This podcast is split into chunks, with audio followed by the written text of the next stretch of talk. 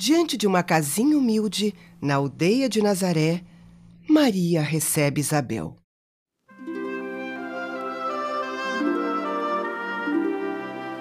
Prima, que feliz ideia foi essa de vir até minha casa? Não foi só saudade, Maria.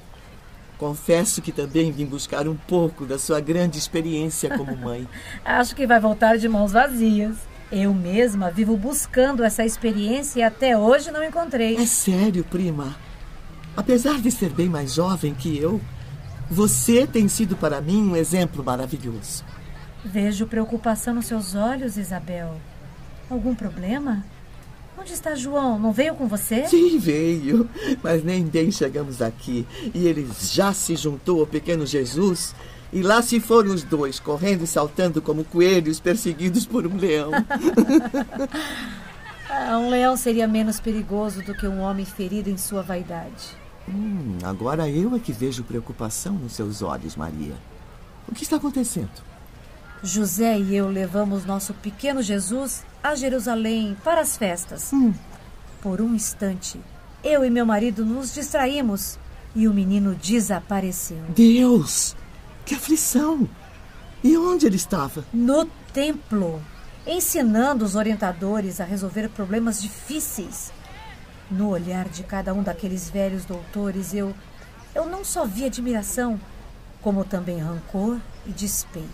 Entendo agora porque um leão é menos perigoso do que um homem com a vaidade ferida. Mas João também me assusta, Maria. O jeito dele não combina com a idade. Um meninozinho mergulhado em profundas meditações, caminhando sozinho pelos campos, o rosto grave, como se carregasse os problemas do mundo. O que posso dizer, Prima Isabel? Nossos filhos devem ter destinos a cumprir que nós, como mães, não podemos mudar. Meu pequeno Jesus fala de igual para igual com os sábios do templo e de igual para igual com as lavadeiras do lago e os mendigos da estrada. Isso não te deixa com medo, Maria? Sempre.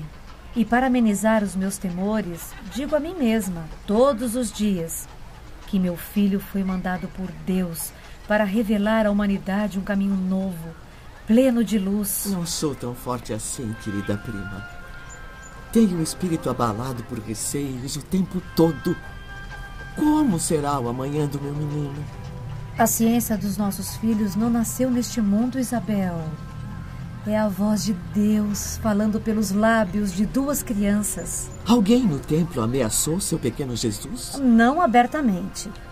A maldade se esconde atrás do sorriso luminoso, mas prefere atacar protegida pelas sombras.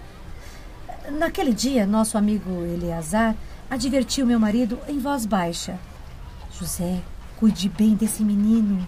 Acho que ele nasceu para a perdição de muitos poderosos em Israel. Eleazar tem um bom relacionamento com os poderosos. Pode proteger o menino. Ele prometeu. Mas essa responsabilidade pertence mesmo ao pai e a mãe. E para que a visita de Isabel não se resuma a um desfile de receios, passam as duas primas a falar de amenidades. O trabalho de José na modesta carpintaria dos fundos da casa chega ao fim da jornada, nesta tarde. Isabel, nossa pequena casa está em festa pela sua presença. Se o maior carpinteiro de Nazaré me recebe assim, meu pobre coração é que está em festa. O maior não sei. O mais ditoso, com certeza. Sabe, Maria, nosso pequeno Jesus me fez chorar. Por que, José? O que aconteceu com ele? Ai, meu Deus, voltamos ao assunto. Se minha esposa e sua prima ficarem calmas, eu conto. Então fale, José, que aflição. Os doutores do templo fizeram ao nosso pequeno Jesus lindas promessas quanto a seu futuro. Maria não acredita nessas promessas, José. Nem eu, Isabel. Na verdade, nem o pequeno Jesus.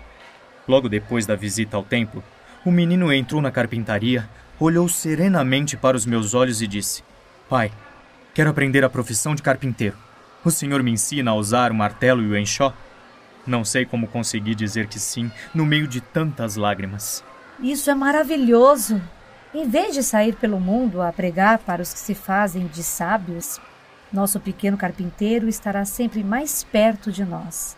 E onde está meu novo ajudante, Maria? Está com João. Começa a escurecer. Onde é que estão essas crianças?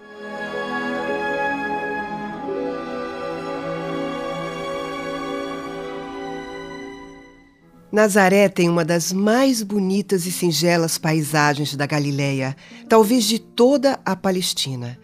Ruas estreitas calçadas com pedras, casas humildes e pequenas lojas amontoam-se numa concavidade em cima das montanhas, ao norte do vale de Esdrelon.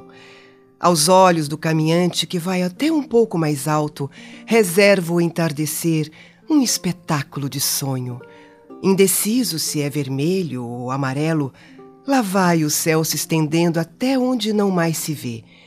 Como se desde sempre fizessem parte desse belo cenário, os meninos Jesus e João escalam uma imensa pedra. Do ponto mais alto, podem avistar melhor as infindáveis paisagens que se espalham pelo soberbo conjunto de montes, vales e águas cristalinas.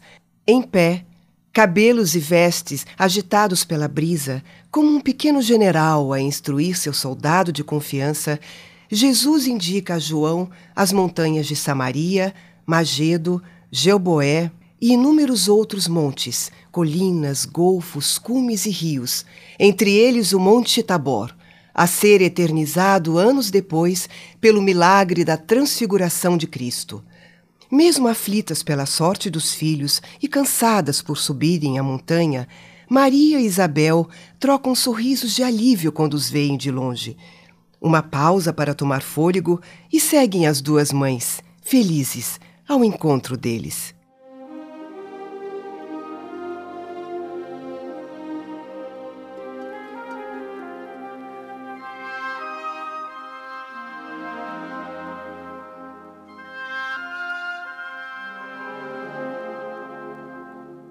Qual dos dois teve a ideia de se distanciar tanto de casa? Só pode ter sido João. É mais velho e influencia o primo mais novo. João não deve ser culpado, tia Isabel. A ideia de subir a montanha foi minha. Filho querido, sabe o quanto me preocupo por você? O quanto temo por seu futuro?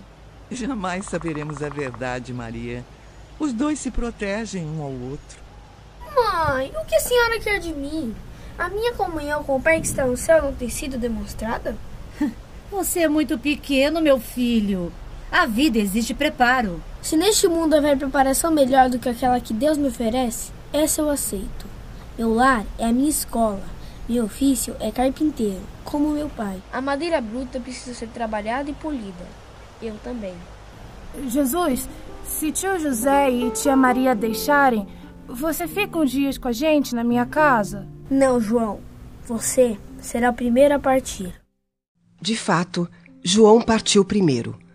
Alguns anos depois, já adulto e chamado de Batista, começa o primo de Jesus a gloriosa tarefa de preparar o caminho à verdade.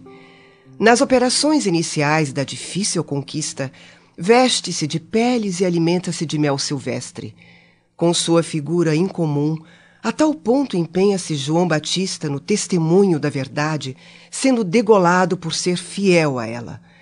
João precede a lição da misericórdia e da bondade. Cristão ativo, luta contra as próprias imperfeições. Operário da primeira hora, é ele o símbolo rude da força que arranca as raízes do mundo para que o reino de Deus prevaleça nos corações presença franca e áspera do profeta de Jesus, está João Batista entre os mais belos símbolos imortais do cristianismo. O próprio mestre dos mestres o elevou a esse patamar. Os personagens históricos cujas vidas foram entrelaçadas com a de João podem ser assim descritos. Salomé representa a futilidade do mundo. Herodes e sua mulher, o convencionalismo político e o interesse particular. João é a verdade, e a verdade dilacera, magoa e leva a sacrifícios extremos. É por essa razão que dele diz Jesus: Dos nascidos de mulher, João Batista é o maior de todos. Boa nova.